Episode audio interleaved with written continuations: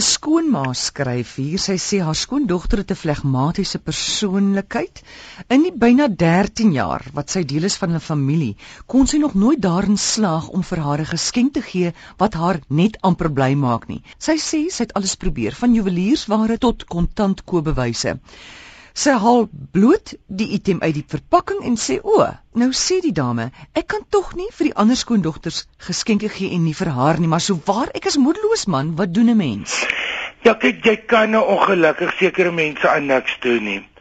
Maar die een ding is, moet jou nie steur nie want die lewe is te kort. Jy kan so lank aan iemand wat vir jou geen plesier gee nie vir wie jy kan plesier gee nie en daarna gaan jy aan. Jy gaan nou nie vir jouself hierso om die lewe bring oor een moeilike skoondogter. Jy kan niks daaraan doen jou seun het haar gekies. Ek ken ook sulke mense. En wanneer jy in 'n situasie is waar almal geskenke sal ek iets gee wat iemand anders in die gesin kan gebruik. Al is sy dan nou nooit gelukkig nie, hou haar ongelukkig, maar maak iemand anders gelukkig. Gee vir 'n geskenk wat haar dogtertjie kan gebruik of wat in die huis vir almal kan werk of sjokolade wat al sê sy net ook aan die res van die familie dit geniet. En ek dink nog steeds hou by koopbewyse. Vir 'n moeilike mens gee jy koopbewys. Hy kan nou maar nog steeds ongelukkig die ding gaan koop wat ten minste koop vir iets wat hy nodig het.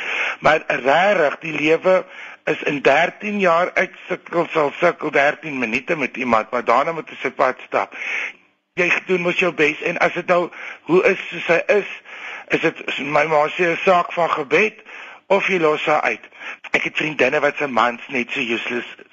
Jy kan nou vir daai stomme ding enige iets gee van 'n grassnyer tot 'n vuurpyl tot 'n bosbaltong maar dit lyk nou maar altyd asof daar dan gee ek iets indirek vir my vriendin Hy hmm. kan hom maar verbaas lyk as dit oopmaak en daar's 'n pink blompot, maar ek weet sy vrou gaan maar wys daaroor.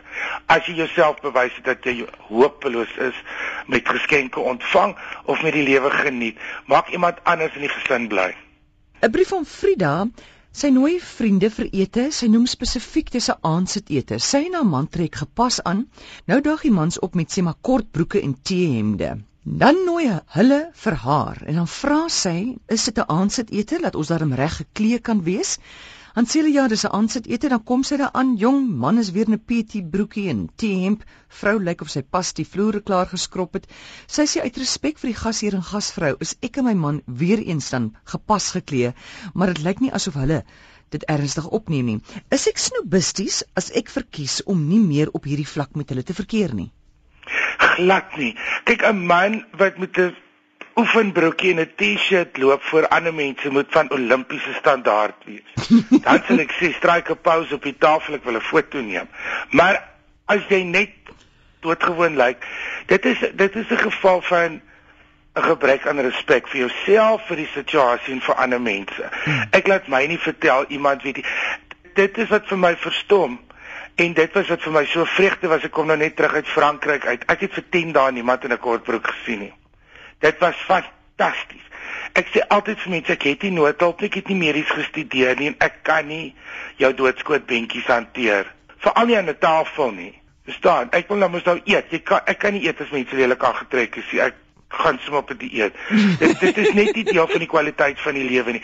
Wat jy met sulke mense doen is jy sal met net onder sekere omstandighede met hulle sosiaal verkeer soos wanneer daar 'n brand is of oorlog sal jy dit saam met hulle die reining klip of wanneer daar 'n baie informele piknik of 'n braai is en die res lyk ook so. Maar wanneer jy in die vervolg aan 'n tafel gaan sit en uit 'n bord uit wil eet, soos iemand wat al ontwikkel het in die lewe, dan gaan jy nie hierdie mense nooi nie en jy sê dankie as hulle jou nooi. Ons kan dalk oor 2 weke braai of so iets. Jy sal dit dan net nie in so sit. Ek het mense wat ek nie na my verjaarsdag toe kan nooi nie vir wie ek baie lief is. My verjaarsdag is elke jaar 'n formele geleentheid. Ek het ook baie informele geleenthede en dan sal ek hulle sien toe nooi. Maar as jy sleg lyk en jy kom met plastiek skoene vol gaatjies by my huis aan, is alles ongedaan. Dit help nie ek het dan 'n servet mooi gevou of gaan blomme koop nie. Hier loop aan nou 'n vleiswond in my gang af. So jy jy kan dit ek niks te doen met snop is nie. Dit dit dit doen met die feit dat jy jouself respekteer en dat jy jou ete wil geniet en dat ons darmal 'n bietjie gevorder is as 'n wille dier onder 'n boom.